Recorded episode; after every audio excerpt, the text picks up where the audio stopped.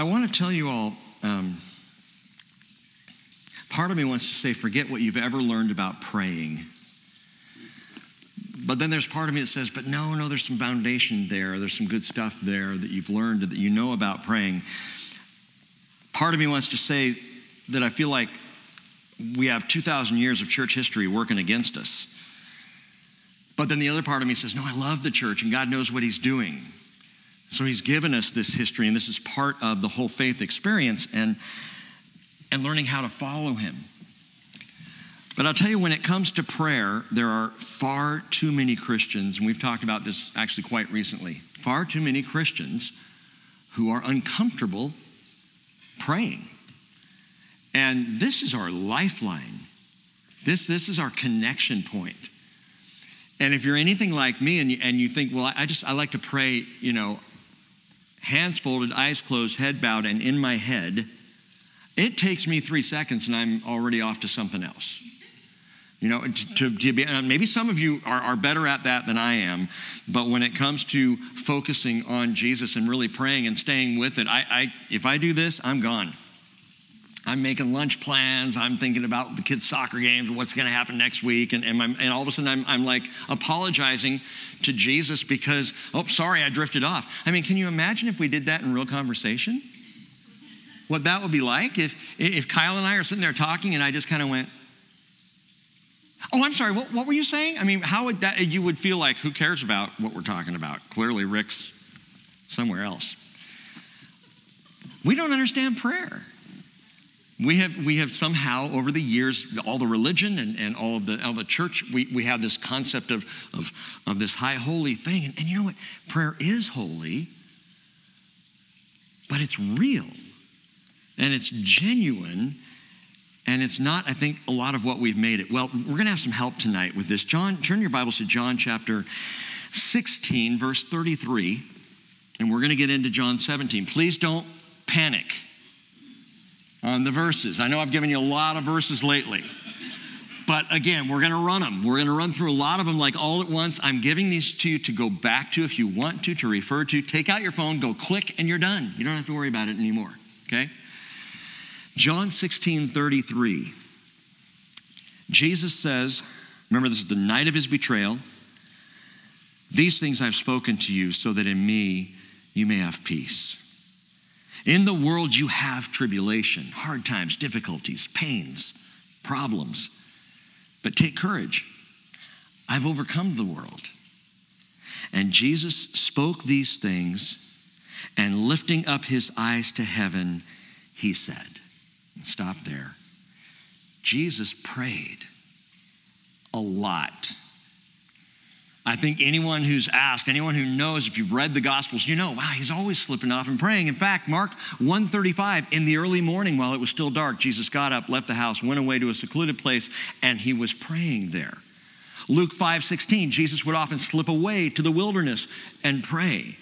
Luke 6, verse 12, it was at this time that he went off to the mountain to pray, and he spent the whole night in prayer to God. Matthew 14, 23, after he had sent the crowds away, he went up on the mountain by himself to pray.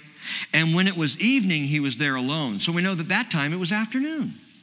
Morning, noon, and night, Jesus prayed. He was constantly in prayer, constantly talking to the Father. And yet, what's interesting is we have very little in terms of content going through the Bible. We know he prayed all the time, but, but what did he pray? We just want to hear that. We want to read it. And there's not a whole lot of what we know that he actually said. Turning your Bibles back to Matthew chapter 6. Matthew 6. And by the way, just throw this out to you. I, I need to keep rem- reminding people we have Bibles in the back.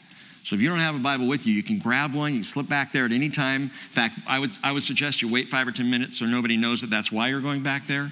So, you, you know, but we have those for you if, if you'd like to grab one. So, Matthew chapter 6, verse 9, Jesus says, Pray then in this way, and begins this instructive prayer, what we call the Lord's Prayer. Maybe you're familiar with it. Pray then in this way Our Father who's in heaven, hallowed be thy name. See, I go King James immediately. Holy is your name, is what he says. He's just complimenting the Father. He says, Your kingdom come, your will be done on earth as it is in heaven. Give us this day our daily bread. And forgive us our debts as we also have forgiven our debtors. And do not lead us into temptation, but deliver us from evil. For yours is the kingdom and the power and the glory forever and ever. Amen. Jesus prayed while teaching his disciples. Here's, here's how, you, how you do it. Now, another shorter version of the Lord's Prayer can be found in Luke chapter 11, verses 2 through 4. John chapter 11, verse 41, we see him praying at the tomb of Lazarus tells us that they removed the stone and Jesus raised his eyes. Note that he raised his eyes and he said, Father, I thank you that, I, that you have heard me. I knew you always hear me, but because of the people standing around, I said it so that they may believe that you sent me. Does that sound religious and high holy and highfalutin? I knew you heard me, Lord, but, or Father, but you know, they didn't, so I just thought I'd say that out loud. Interesting. When the Greeks asked to see Jesus at the end of his ministry, the final week, John chapter 12, verse 27, he said, Now my soul has become troubled. And what shall I say? Father, save me from this hour. But for this purpose I came to this hour. And then in the next verse, four words Father, glorify your name. That's a prayer. He just prayed. It's like, well, wow, I thought you had to say so much more. Sometimes a sentence is all you can get out. And sometimes a sentence is all you need. Matthew 26, 39, of course, in Gethsemane, we hear his words as he says, My Father, if it's possible, let this cup pass from me, yet not as I will, but as you will. Matthew 26, 42, My Father, if this cannot pass away unless I drink it, your will be done. And then, of course, at the cross. Luke 23, 34, maybe you haven't thought of it as a prayer, but it absolutely is a prayer, perhaps the most powerful prayer Jesus ever uttered Father, forgive them, for they don't know what they're doing. This is all Jesus praying. Do you hear anything that sounds religious in this? I not yet. I haven't heard anything yet. Matthew 27, 46. Also repeated in Mark 15 34, he says, Eli, Eli, Lama Sabachthani, which is, My God, my God, why have you forsaken me? But was that a prayer? Or was he reading scripture? Because that's Psalm 21 or 22, verse 1, right? Or was it both? Was he praying and quoting scripture and directing people to take a look? In fact, by the way, check it out. You Bible students know this, but Psalm 22, this is an amazing moment on the cross because Jesus quotes a psalm that describes his crucifixion a thousand years before it happened. Okay, that's huge. Anyway, he's He's praying, he's reading scripture. Finally, the last thing that Jesus prayed before his death, Luke 23 46, Father, into your hands I commit my spirit. Simple words. Simple words that he just prayed from his heart to the Father. Hey, if you struggle with verbalizing prayer, listen to Jesus. Pray like Jesus. Pray the way Jesus prayed. That's why I'm calling this Pray Like Jesus, part one. We're not going to get through the whole chapter tonight. Ain't no way. But pray like Jesus. Stop praying like the church. And again, I love the church, but church people, we can get awfully stuffy sometimes. Don't pray like the pastor. Don't pray like someone you've heard on YouTube or on, on radio, if there is such a thing anymore, Sirius XM, whatever. Don't pray like you're hearing other people. Pray like Jesus. And by the way, it was Jesus who said in Matthew chapter 6, back in verse 5, when you pray, you're not to be like the hypocrites. You know what the hypocrites do? They pray to be heard. They pray to be heard. They pray to be sure everyone else in the room knows that they're a spiritual person, or they keep silent because they know they're not and they don't want anybody else to know they're not, right? When you pray, you're not to be like the hypocrites. They love to stand and pray in the synagogues and on the street corners so that they may be seen by men.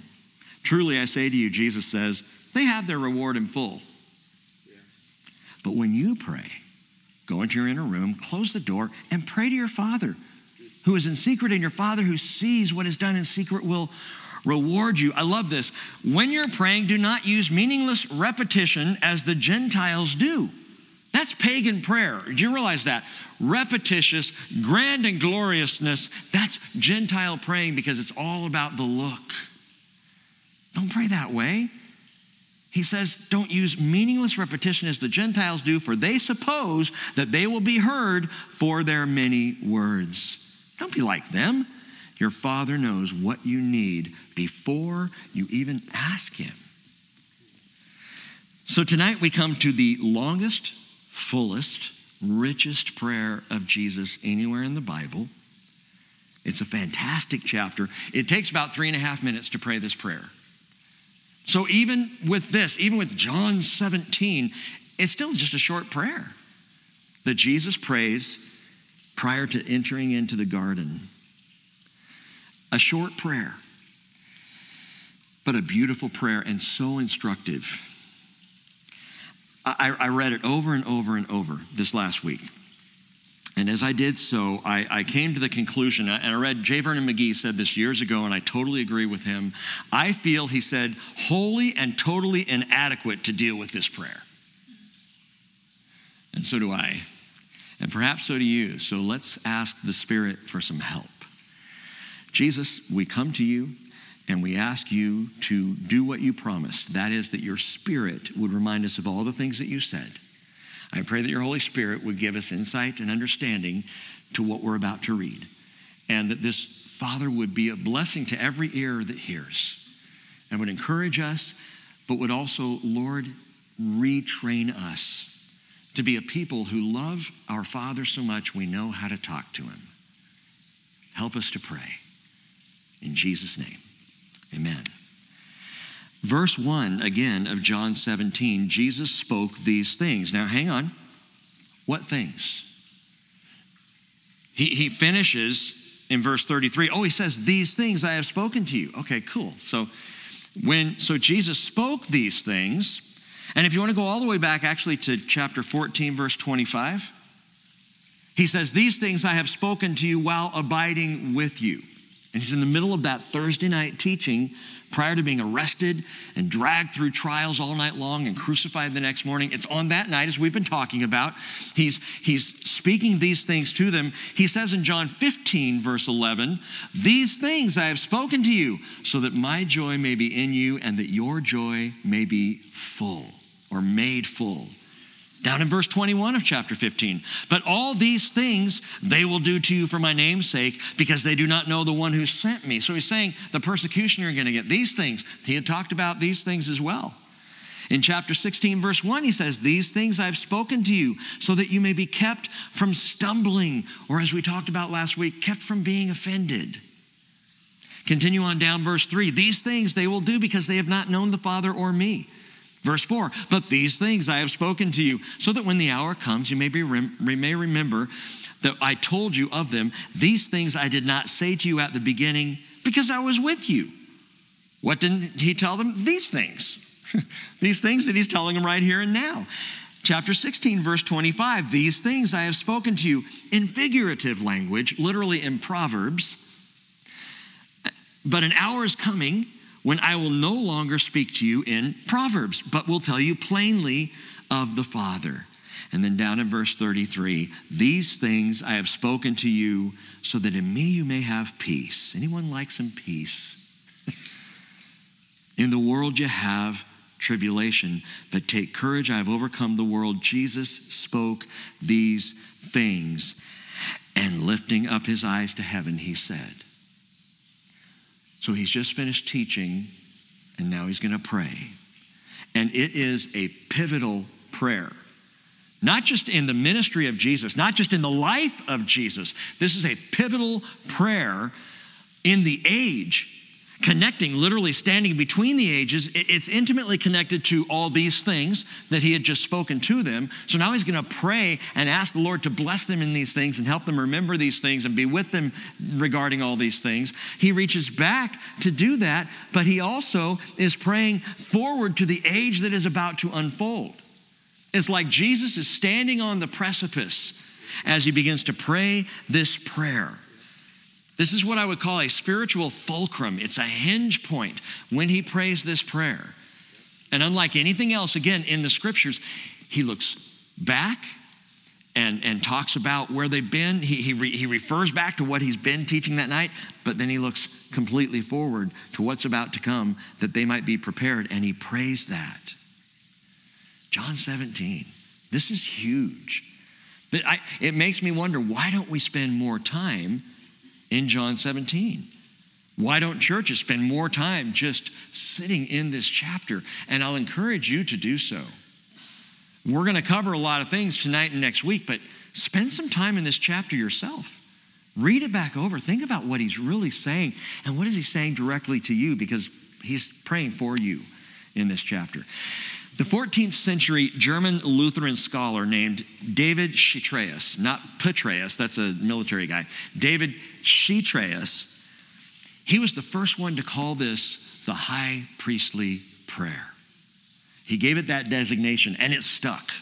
Ever since then, we have many of us, many churches, many pastors, teachers, scholars, Bible students have referred to John 17 as the high priestly prayer of Jesus. I'll tell you why in a second. The 16th century Scottish reformer, John Knox, maybe you've heard the name John Knox, he referred to this prayer as the Holy of Holies in Scripture. This is the inside of the inside of the temple. This is where the presence of God resides. This is where God meets you. If we're talking about the Holy of Holies, and that's what John Knox said. And as Knox lay dying in 1572, his wife asked him, Where do you want me to read? And he replied, Where I cast my first anchor in the 17th chapter of John. And John Knox entered eternity listening to this prayer. John 17. The Bible doesn't label it high priestly or holy of holies, but both of those fit very well just looking at the content, content of it. The high priest's primary role in Israel was mediator. And this is a mediatorial prayer. This is an intercessory prayer. If there's any intercessory prayer in the Bible, this is the one. This is the big one. And there's a lot of intercession in Scripture. But in this, Jesus takes his stand between us and the Father and begins to intercede. So it's very high priestly in nature. And, and if you walk it through, and I'm going to go ahead and give you an outline. In fact, we're, we're treating this single chapter like we would normally treat an entire book. I've got to give you all this introduction before we really get into it, which is why we're only doing 11 verses. In verses 1 through 5, Jesus prays for Jesus prays to the Father for himself. In verses 6 through 18, he prays for the disciples immediately, the 11, and perhaps those disciples of his who maybe weren't present right there, but he prays for the disciples. And then in verses 19 through 26, he prays for the church. And that's your outline. He prays for himself, he prays for his disciples, and he prays for the church that would come of his disciples. Now, there are those who say, okay, high priestly prayer, I get that, it fits the form and the flow, but Jesus' high priestly ministry really didn't get underway until, until his ascension. You know, that, that his priestly prayers that he prays now actually follow his sacrifice and thinking uh, uh, like a good Israeli, put on your thinking yarmulkes here and think with me. Uh, you realize that's what the high priest would do. They would make sacrifice, and then he would go in on Yom Kippur every year annually. He would take the sacrificial blood into the Holy of Holies and sprinkle them on the Ark of the Covenant. Sacrifice first, and then intercession. So that's a good point. People look at John 17 and say it's, it's definitely high priestly in form, but the high priestly ministry of Jesus doesn't start until after the sacrifice, after the crucifixion. Romans 8:34 says Christ Jesus is he who died.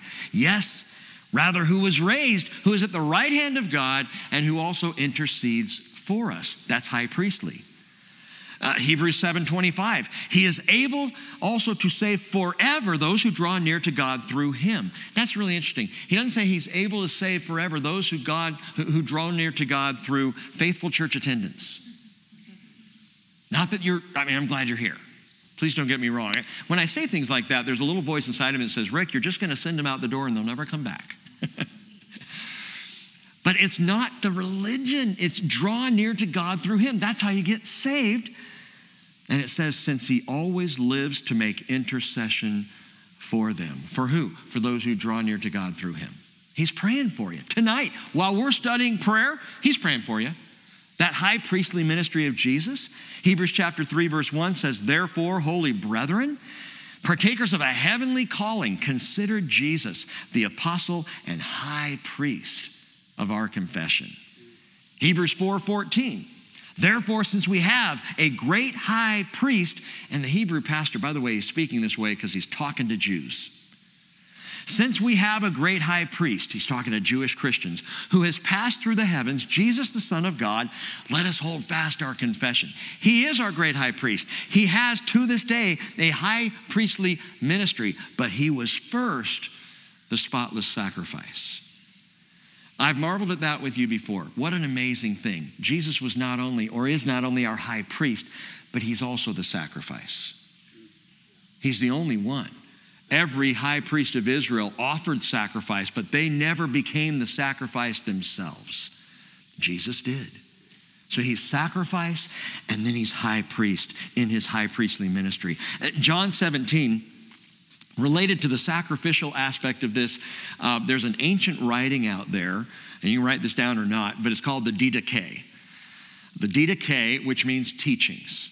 And around the second century, this, this writing that we have most of, the Didache, um, was available and passed around in churches, and it was a devotional type book. It, it was very seriously considered to be added to the canon of Scripture, except that it wasn't written by someone who immediately knew Jesus. But, but that's how helpful it is. So the Didache in chapter 10 of, of that manuscript, of that work, it actually parallels John 17. There's a prayer that parallels John 17 very closely. And it's called the Eucharistic prayer. Eucharistic, like Eucharist, like communion, like we just shared.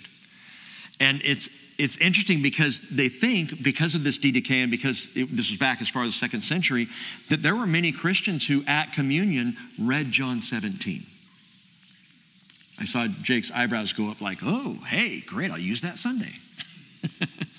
this, this was the substance then. They would read and literally pray this prayer of Jesus before the celebration of communion. Interesting. However, we study it, however we take it as a sacrificial thanksgiving uh, you know as, as a prayer that is, is high priestly in nature it is the closing prayer of the earthly ministry of jesus. And it is the opening prayer of his high priestly heavenly ministry.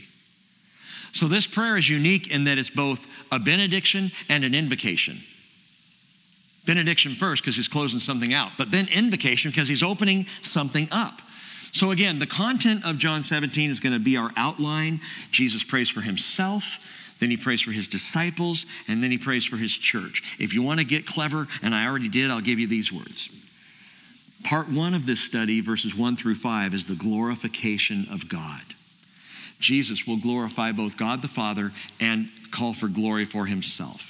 So it's the glorification of God, verses 1 through 5. And then verses 6 through 19, the sanctification of the disciples. The sanctification of the disciples, verses 6 through 19. And then verses 20 through 26, the unification of the church. Glorification, sanctification, unification. That'll help us outline where we're going. Again, we won't get through it all tonight, but let's start with part one the glorification of God. And again, verse one Jesus spoke these things, and lifting up his eyes to heaven, he said, Father, the hour has come. Glorify your Son, that the Son may glorify you. Even as you gave him authority over all flesh, that to all whom you've given him, he may give eternal life. This is eternal life that they may know you, the only true God, and Jesus Christ, whom you have sent. I have or I glorified you on the earth, having accomplished the work which you have given me to do. Now, Father, glorify me together with yourself with the glory with which, which I had with you before the world was the glorification of God. First off, notice that he lifted up his eyes to heaven. Pray like Jesus. Pray like Jesus. He lifted up his eyes to heaven. He didn't bow his head and fold his hands in the humble posture of the Puritans. Not that that's bad. So, you know, stay with me. I'm going to say some things as we go through this. But we learned this kind of praying from our Puritan ancestors, from those who came over to America first to seek freedom of worship. And it was all about focus, and, and there was an, an, intent to it, and I think a very good intent behind it. Fold your hands, man, so the children aren't poking each other and messing around. Fold your hands. And bow your head and close your eyes. And this was, this was humility, and it was focus on the Lord. But you know what? Sometimes sometimes during worship, or, or maybe even when I'm up here and I'm praying, I'll peek and I will see some of you looking out our high barn windows behind me. And you're not doing it because you think you might catch God peeking in. Why, why, are you, why, what is that? Some, okay, some nice trees out there and a little bit of blue sky, which is, you know, wonderful in Washington. Why are you looking up and out? Why are you taking that posture? You know why? Because we look upward as our spirits look beyond this world. There's, there's something in that posture. That's what Jesus is doing. He lifts up his eyes and begins to pray. Now, he's just been teaching the apostles, he's just been talking with the apostles, and all of a sudden, without a break, in fact, Jesus didn't have the break of Jesus spoke these things and lifting up his eyes to heaven, he said. He just started praying. He didn't say, Let us pray let us bow. He just started praying. He's talking to the disciples, and then he just starts talking to God because that's how real prayer is. That's how real Jesus was. This was not religion for him, this was his Father, who he knew heard him and was present with him, even as he was present himself with the disciples. So, so in the Bible, you don't see closed eyes and folded hands. Show me. Find me a place that says fold your hands and close your eyes when you pray. There's nowhere that specifically says that. You know what we do see? We see hands lifted up. Now, I don't know how. I don't know if it was like this, was like this, was like this. You know, I mean, there's all those different ways that, that we worship and, and praise and all that stuff. I don't know specifically, but there's something to lifting up your hands as though reaching to the Father. You ever feel like that when you're praying? You just want to go, God, help me here. I can't do this without you. Other times, you may actually be like, Lord, all I have belongs to you. So there are different ways, and it doesn't matter. There's not a, a script to doing this right. But Psalm 134 says, Lift up your hands to the sanctuary and bless the Lord. 1 Timothy chapter 2, verse 8. Paul says to Timothy, Therefore, I want the men Specifically, he calls out the men in every place to pray, lifting up holy hands without wrath and dissension. Why didn't he say the women? Because they don't have any problem praying. It's us guys who need to pray more. And I'm kidding, you, you ladies, you need to pray more too. But, but we really, the male in us needs to get called out because we're too DIY. We are way too do it yourself, make it happen, we can fix it. And if we can't, we just feel broken we lift up and we say, Father, I can't. I, I, I need you. I need you to do this. But hands lifted up can be showy, right? Isaiah chapter 1, verse 15, uh, the Lord said, When you spread out your hands in prayer, I will hide my eyes from you. yes, even though you multiply prayers, I will not listen. Why, Lord? Your hands are covered with blood. Wash yourselves, make yourselves clean, remove the evil of your deeds from my sight. Cease to do evil, learn to do good, seek justice, reprove the ruthless, defend the orphan, plead for the widow. None of that sounds like going to church. It all sounds like active spiritual life. It's all very real. And so we also see humble faces in scripture, hands lifted up, but it can be showy. Make sure that you know you're not trying to show off. But we see humble faces bowed all the way down to the ground. Ezra chapter 10, verse 1, while Ezra was praying and making confession, weeping and prostrating himself before the house of God, a very large assembly of men, women, and children gathered to him from Israel, for the people wept bitterly. He is flat out on the ground. That's to prostrate yourself. Face down, arms out, laying down on the ground. He is weeping. He is humble. He's making confession. He is a broken man for his broken people. So, whether it's flat out or bowing down or kneeling or hands raised or eyes lifted up, the issue is the attitude of the heart. Jesus looks up to his Father because he is looking beyond the world, not because he thinks his Father's going to be in the near atmosphere or outer space.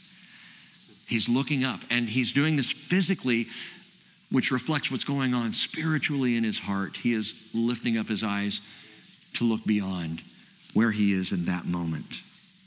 And note this the first words out of his mouth are the last time he says, The hour has come. He said this several times. Actually, he said early on in John chapter 2, My hour is not yet here. He said to Mary, Woman, why do you bother me? My hour is not yet. This is not the time. But now Jesus says, Father, the hour has come. Now, the most recent time he said that was in John chapter 12. Do you remember when the Greeks came to him and said, we, Sir, we wish to see Jesus? And he responded, saying, The hour has come for the Son of Man to be lifted up. He realized because these Gentiles, these outsiders, were coming to him now, and this is the last week of his life, the crucifixion is imminent. But here, as he prays this, Father, and I love that he always refers to God as Father. Father, pater in the Greek, Abba in the Hebrew. Father, he says, the hour has come. You could say, the timing is perfect. The point has been reached, and Jesus is praying this in real time. Galatians chapter 4, verse 4 tells us when the fullness of the time came, God sent forth his son, born of a woman, born under the Jewish law, so that he might redeem those who were under the law that we might receive adoption as sons. Paul says he came at the perfect time, the fullness of time. And he's speaking of the entrance of Jesus into the world, but we see here at the end of Jesus' earthly life, there is the fullness of pregnant time about ready to give birth to salvation. Father, the hour has come. The hour has come. By the way, we're very close to that time when the Father will say, Son, the hour has come. Matthew 24, 36, of that day and hour no one knows, not even the angels of heaven, nor the Son, but the Father alone, Jesus says. And Jesus at that time divested himself of the knowledge of his second coming, of when that would happen. He said, Only the Father knows the precise date and time.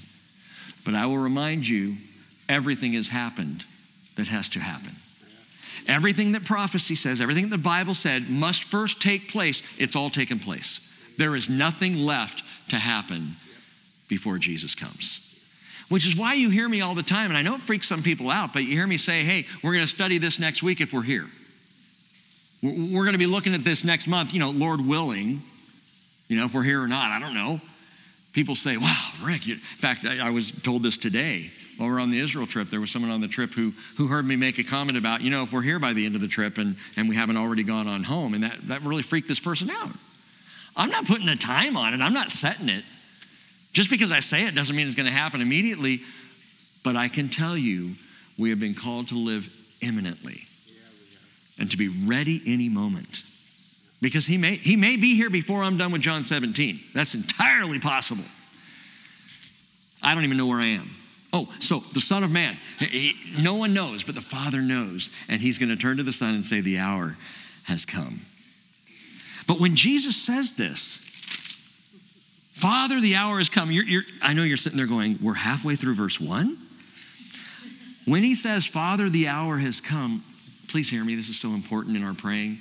This is not resignation, it's glorification. Jesus isn't speaking as one who's giving up resigning himself that he's about to die. Father, the hour's come. He doesn't declare God's appointed hour as an excuse for fatalistic determinism. I guess that's it. I'm done. They're going to crucify me in the morning. It's over. He's not resigned. Jesus, when he says, Father, the hour has come, is positioning himself in obedience. He's praying for the accomplishment of God's will. The hour has come. I'm here. I'm now. This is what we planned. The hour has come. He knows God's will is going to be accomplished, but he prays it anyway. And that's what I want you to get. He knows God's going to do it, and yet he prays it. Colossians 4, verse 2 says, Devote yourselves to prayer, keeping alert in it with an attitude of thanksgiving. Devote yourselves to prayer. Pray all the time.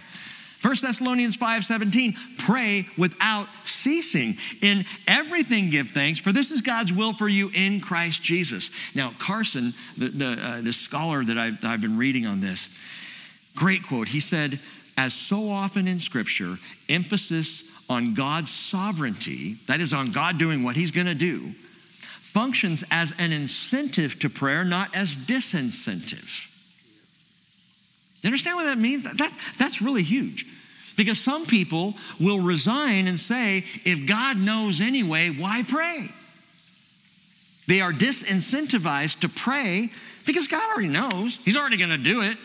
That's the one, you know, one of actually many concerns I have with Calvinism is the, is the idea that this is all predetermined, you can't do anything about it. Well, then why even pray? We don't pray to change God, C.S. Lewis said. We pray to change us. I pray to change me. I pray to be aligned with what I know He's going to do. And prayer is that it's just aligning yourself with God's will. Yeah, He knows what He's going to do, and He's going to do it. But you come alongside and you align with Him. And Jesus prays now for the role that he is about to play in God's will. It's not selfish, it's not a self centered prayer. He says, Father, the hour has come. Glorify your Son, that the Son may glorify you. Now, listen, the, the word glorify here, this is doxazo in the Greek. Doxazo which usually means praise or honor. If, if, if we see, uh, say, I exalt you, like we just sang, or if I say, Glory to God in the highest. Or, or, if I sing any, you know, glorification song, God, I glorify you. If I say that or, or sing that, what I mean and what the word usually means is praise or honor. I honor you, Lord. I praise you, Lord. I glorify you. But it also means to clothe in splendor. And when Jesus says it here, that's what he means. How do you know? Because that's something only God can do. You can't pray, God, clothe yourself in splendor. You got nothing in there. But, but Jesus can say, Father, clothe yourself in splendor and clothe your son in splendor. He can pray that because it's something he can do, it's something God does. Well, how, how, do you know that's what he means? Well, if you skip all the way down to verse 5, listen to this. Now, Father, glorify me together with yourself with the glory which I had with you before the world was. What's he talking about? When he was clothed in splendor. So in verse 1, when he says, glorify your son, he's talking about getting dressed. He's talking about being clothed in the splendor that he had with God before he came to the earth, which is awesome. Glorify your Son, that the Son may also glorify you. The hour has come. The sacrifice is imminent, but it is also just about time for Jesus to be reclothed in the splendor that he had before, the shared glory of God the Father. Now, Isaiah prophesied, Isaiah chapter 42, verse 8, the Lord says, I am the Lord. That is my name. I will not give my glory to another, nor my praise to graven images. That's pretty absolute. I will not give my glory to another, God says. And here Jesus prays, Glorify me, that I may glorify you. How could he pray something like that? It, it would be anathema, it'd be cursed, it'd be blasphemy, or as Jake would say, blasphemy. And yet Jesus can pray that because what has John been telling us all along? What has Jesus said over and over throughout this gospel? I am. I am. God says, I will not give my glory to another, that is, to another of a different kind, but to another of the same kind, Father, Son, and Holy Spirit, are of the same kind. The glorious splendor of God is shared in that triune Godhead. And one more thing to notice notice the connection between, in these first opening verses of glorification, there's a, he says glory, he says authority, he says eternal life. The connection between the glory of God, the authority of God, and our eternal life. If you look at verse 2, even as you gave him authority over all flesh, that to all whom you have given him, he may give eternal life. Jesus was given the authority to save your life and to save mine. And I didn't deserve it, and neither did you, but he was given authority to save. How might Jesus have misused that authority? I mean, think for a moment. He was given all authority, you know, given authority by God to come to earth and to act as God because he is God, but to act on God's behalf about all the things that the Father wanted to see accomplished. He was given this authority, and Jesus could have leapt off the pinnacle of the temple by that authority. Or he could have ridden high on the praises of the people. Or he could have called 12 legions of angels by that authority. He had authority over all flesh, and yet, for the sake of all flesh, what did he do? He did not usurp the ruler of this world. Try and wrap your brain around that. Jesus did not use his ultimate authority to undermine the authority of the devil. He allowed Satan to run, ultimately resulting in his crucifixion by his authority. And what's beautiful about John, you're going to see this more and more in the coming weeks, Lord willing.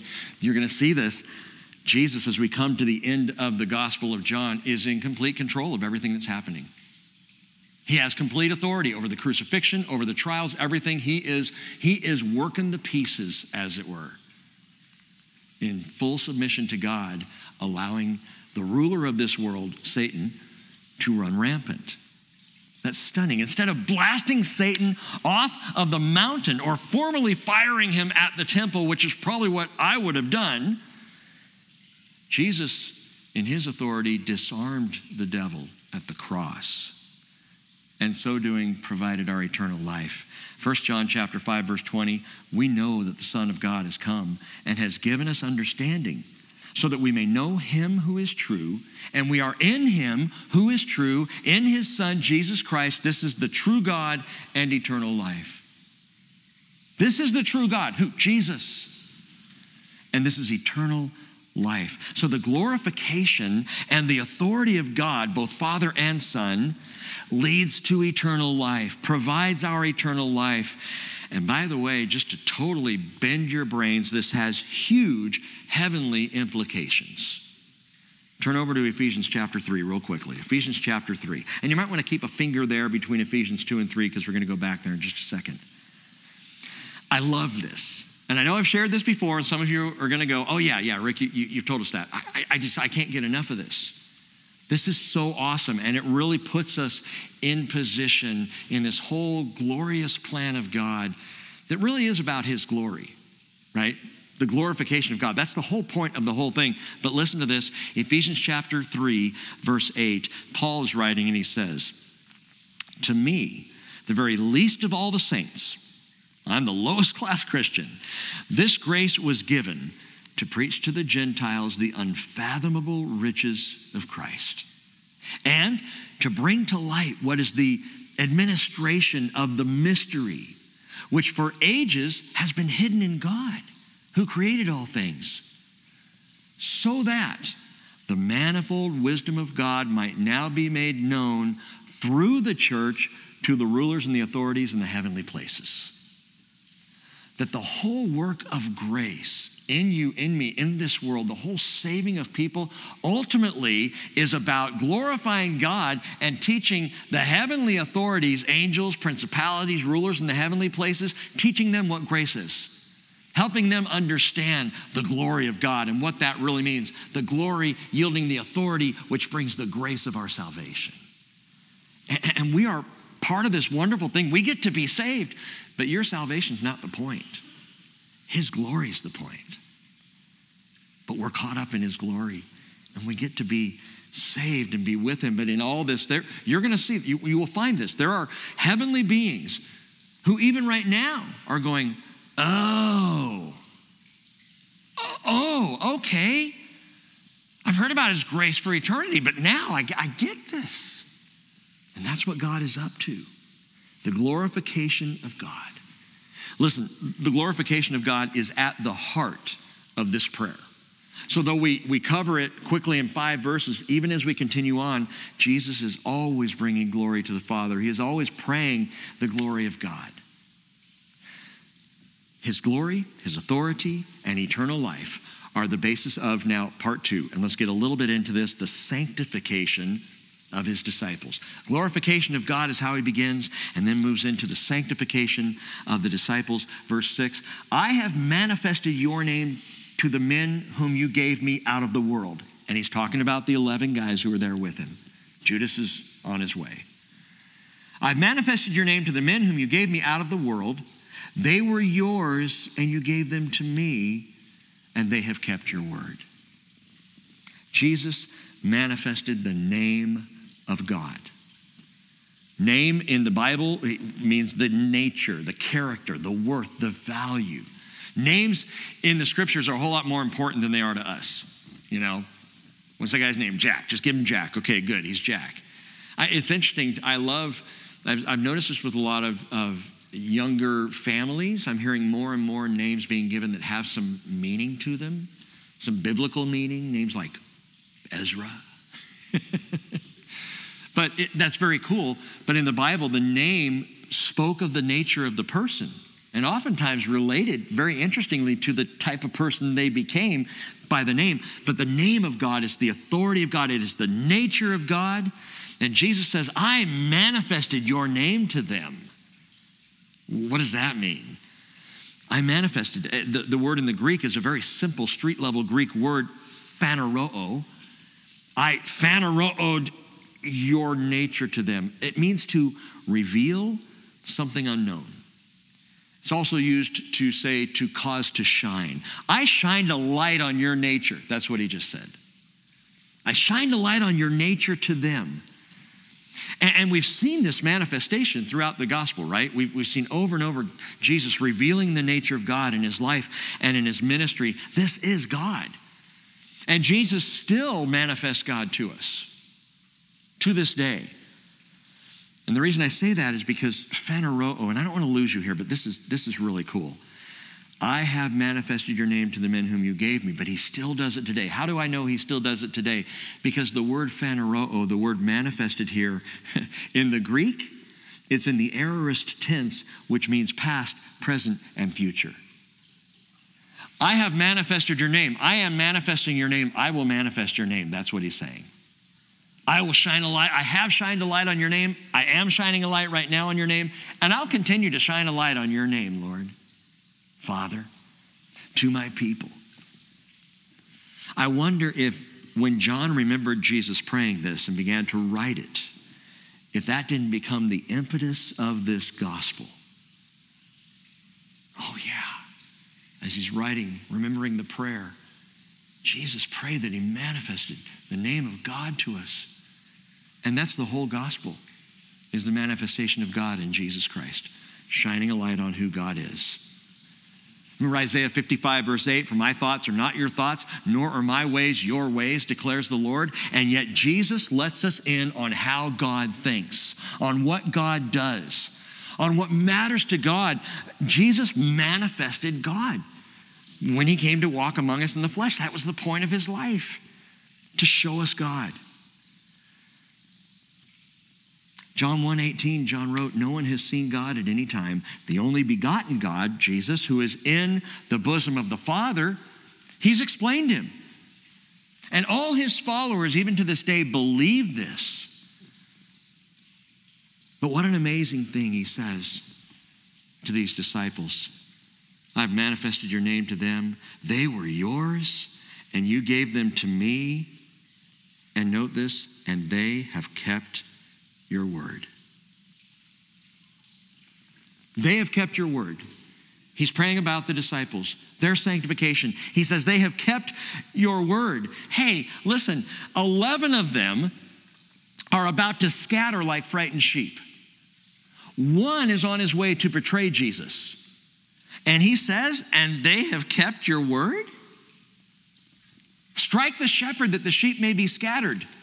Zechariah chapter 13, verse 7 prophesied. And that's exactly what happened. Jesus was struck, and all the disciples fled.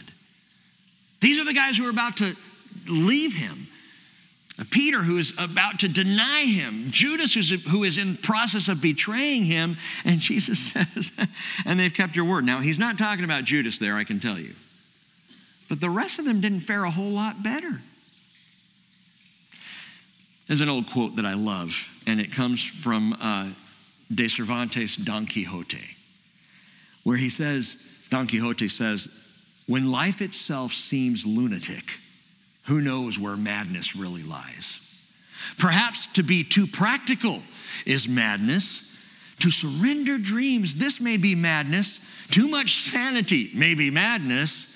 And maddest of all, to see life as it is and not as it should be.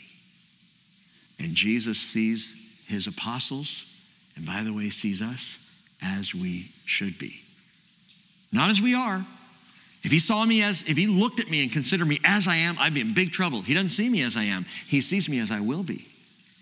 He sees the apostles right here. They've kept your word. No, they haven't, Lord. Yes, they will, he says. yes, they will. So I'm saying they have because they will and because he knows it.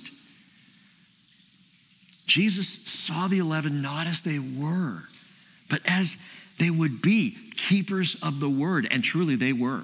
They became keepers of the word by faith, by the power of the Holy Spirit, the parakleton that we've been talking about on Sundays.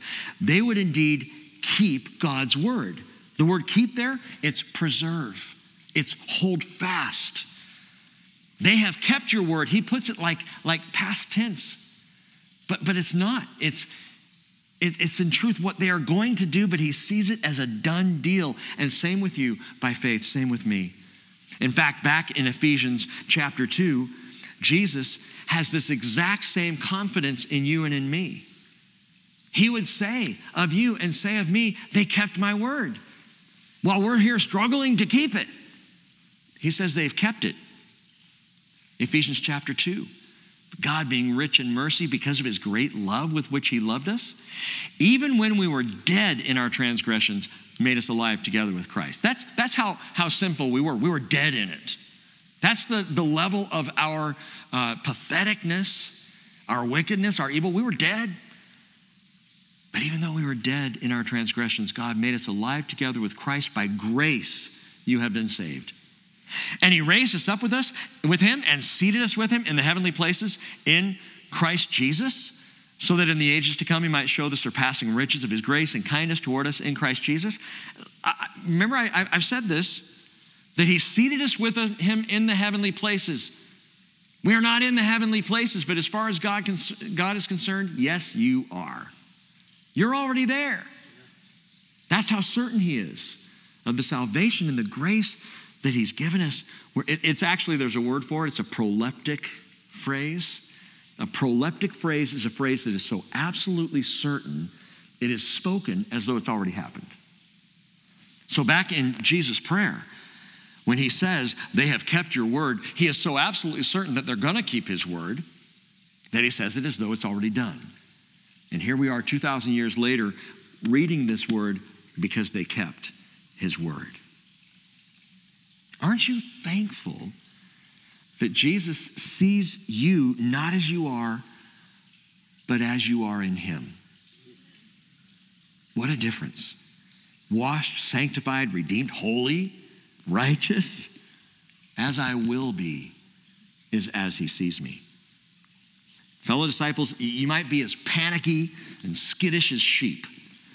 You might feel like you're going to flee any moment, or maybe you have recently. Don't let the devil pull the wool over your eyes. Don't let him ram accusations down your throat. I'm just going to keep using puns until one of you laughs. It's all sheer lies. Don't let the devil do that. Jesus sees you and he sees me already seated on high. Saints who have kept his word by faith in his grace. That is the position of a follower of Jesus. It is nothing I've done. It is no righteousness in and of myself. It is the grace of God who sees me as saved. I don't always see myself that way, but he does. Revelation 3:10, Jesus says, "Because you've kept the word of my perseverance, I also will keep you from the hour of testing, that hour which is about to come upon the whole world to test those who dwell upon the earth." I'm going to keep you from that. Why? Because you kept my word. Just keep my word. Jude 24 says, he is able to keep you from stumbling and to make you stand in the presence of His glory, blameless with great joy. That's what God does. Jesus keeps praying in verse 7 Now they, talking about the disciples, now they have come to know that everything you have given me is from you. For the words which you gave me, I have given to them, and they received them and truly understood that I came forth from you, and they believed that you sent me. Wow. They had that much going for them, at least. Because, yeah, they're about to flee, and yeah, over the course of Jesus' ministry, there are a lot of flubs. There are a lot of confusions. There's arguing over who's the greatest, and, and, and there's Peter shooting off his mouth, and there's all these different things that happen. And, and even here at you know the verge of the crucifixion, they're going to flee. It's it's embarrassing, but you know what? Jesus says this, so it has to be true. They received the words that he gave them, and they understood this much that Jesus came forth from God and that God sent him. They believed what they could, and they did believe. I think that's awesome.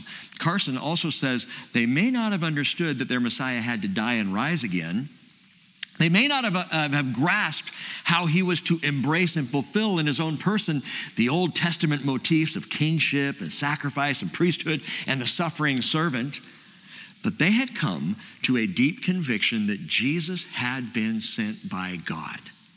And all that he taught was God's truth.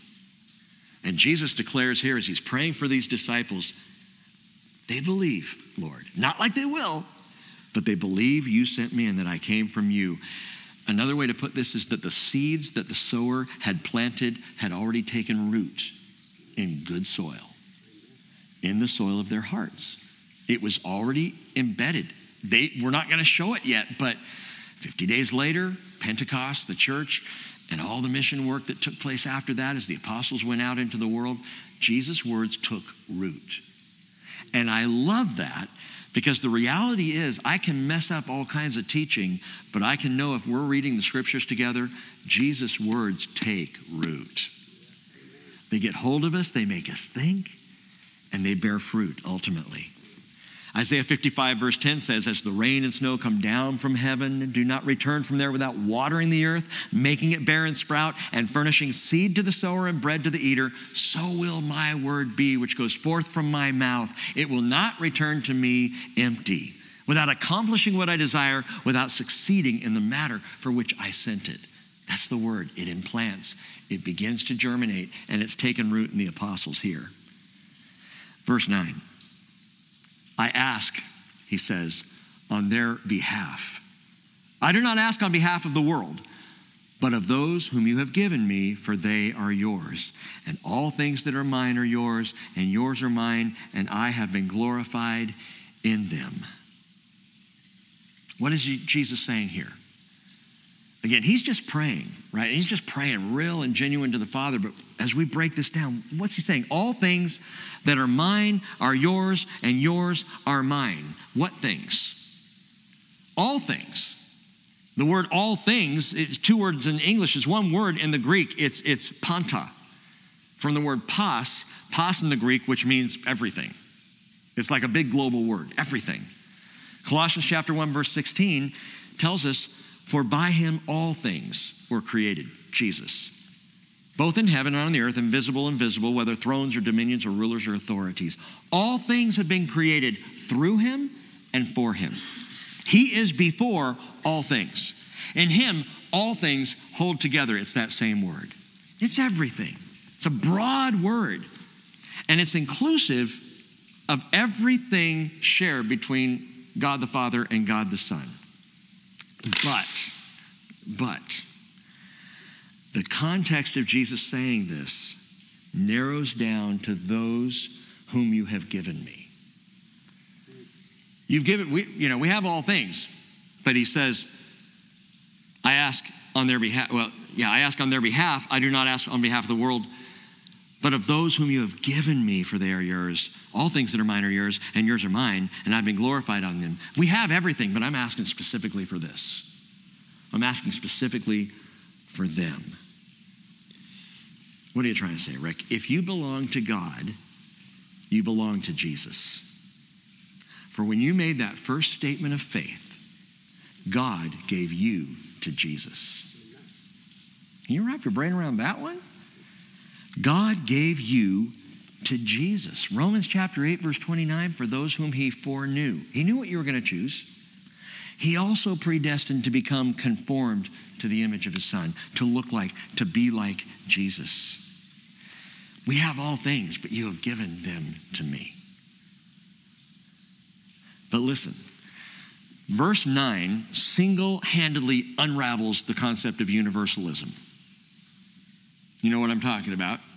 Universalism. Everybody's just going to be saved. All rivers lead to the sea. All roads lead to the same place. Doesn't matter what you believe, who you believe, where you believe, any of that. Doesn't matter. It's all going to end up in the same place together. And what Jesus says in verse 9 removes that. He says, Listen again, I ask on their behalf. I do not ask on behalf of the world. He's specific. The world, cosmos there, used 173 times in the New Testament, 135 times in John's gospel, 18 times in this prayer. And it's used in almost every situation as a contrast. The world versus heaven, the world versus Jesus, the world versus his people. And he says, I do not ask on behalf of the world. If universalism was possible, if everyone was just going to end up in heaven and saved and it's all a good thing and everything's fine, Jesus would not have said, I don't ask on behalf of the world. He wouldn't have narrowed it to his followers. He specifically states here at the pivotal hinge of the ages that he is not praying for non believers. Now, he's, he's not sitting in judgment of non believers. No, what he's praying for is his disciples will be prepared and ready to go out to non believers so they could be disciples too and be saved. So his heart is for salvation for everyone. I've said this many times it is universal invitation, it's not universal salvation. Everyone is invited, anyone is invited to come to Jesus, but not everybody will. He prays in verse 9, those you have given me. But what does he pray? Note that he says, I ask on their behalf. Uh, he's praying something for them. What, what is it that he asks? Verse 11. And this is the last verse we're going to do. I am no longer in the world, and yet they themselves are in the world, and I come to you. Holy Father, here it is, keep them in your name, which you have given me, the name which you have given me, that they may be one, even as we, even as we are. What's he praying? Keep them in your name. Keep them in your name, Lord. Remember this name is nature in the Bible. And Jesus here prays for these disciples, keep them in your name. But this can have two different meanings to it. Because the word in, as we translate in in the English, keep them in your name, it can also mean by. Keep them in your name, keep them by your name, and those are two different things especially when you're thinking biblically. Keep them by your name would be more like saying, keep them protected by the power of your name. Keep them safe. Psalm 20, verse 1 May the name of the God of Jacob set you securely on high. Keep them by your name. Or Proverbs 18:10, the name of the Lord is a strong tower. The righteous runs into it and is safe. Keep them by your name, by the power of your name. Keep them, Lord. Or and I think probably more likely, the translation's really good keep them in your name. That is, secured to adhere to God's character. Think about being in something. Going to talk about this more on Sunday. You are in the character of God. Jesus prays, keep them in your name, keep them in your nature. Keep them connected to you. Uh, like Paul said in Ephesians 4:24, put on the new self, which in the likeness of God has been created in righteousness and holiness of the truth. This is not something you can do. It's something Jesus prayed that God would do for you. Keep you in his name. Or 1 Peter 1:15, like the Holy One who called you, be holy yourselves also in all your behavior. Because it's written, you shall be holy. Why? Because you work hard at it. No. You shall be holy because I am holy. And Jesus says, keep them in your name. By the power of your name, keep them in the holiness of who you are. And that's as far as we're going to go tonight. And there's so much more to come. But I want to leave you with this. I want you to note this. Jesus is on the tether between this world and heaven. He's on the tether. What do you mean? I, I shared this uh, uh, two or three weeks ago. There's that space show where there's a long spaceship and it has this thing called the tether holding on, and, and the ship is here, but there's another ship over there, and, and, and it's kind of the way they handle gravity as they're flying to Mars. Anyway, the tether is that which connects, and Jesus is already there.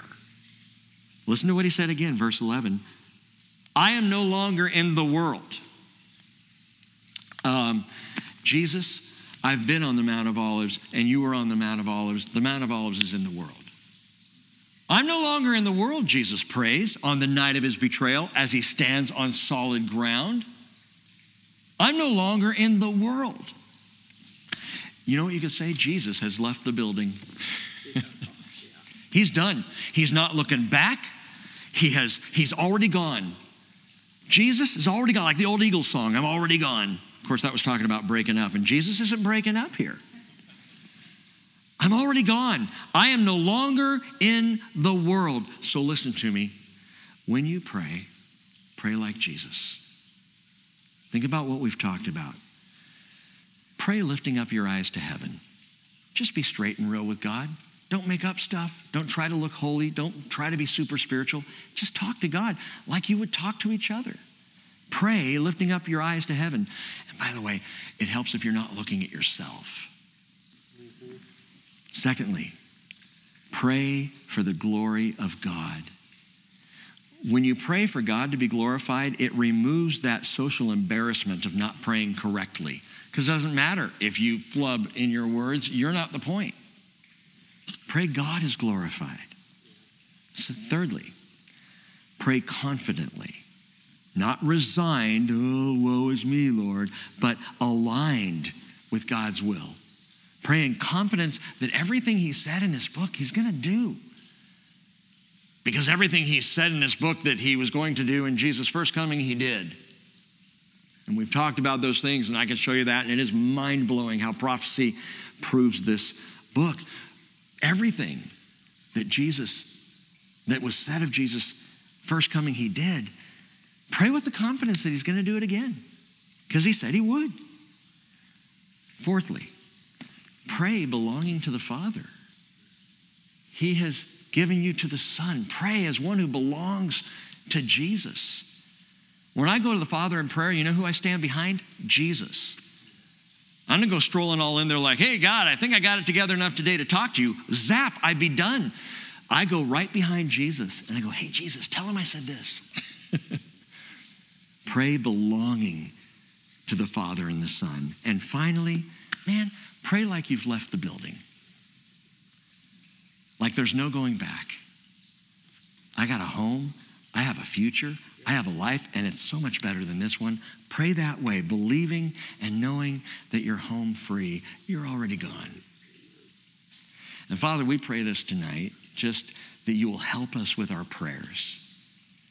I've been praying this a lot over the last week for myself, for my friends, for our fellowship, that you'll just help us to talk to you and trust that you're listening to us, that you'll help us to be genuine with you, even as we so easily are with each other.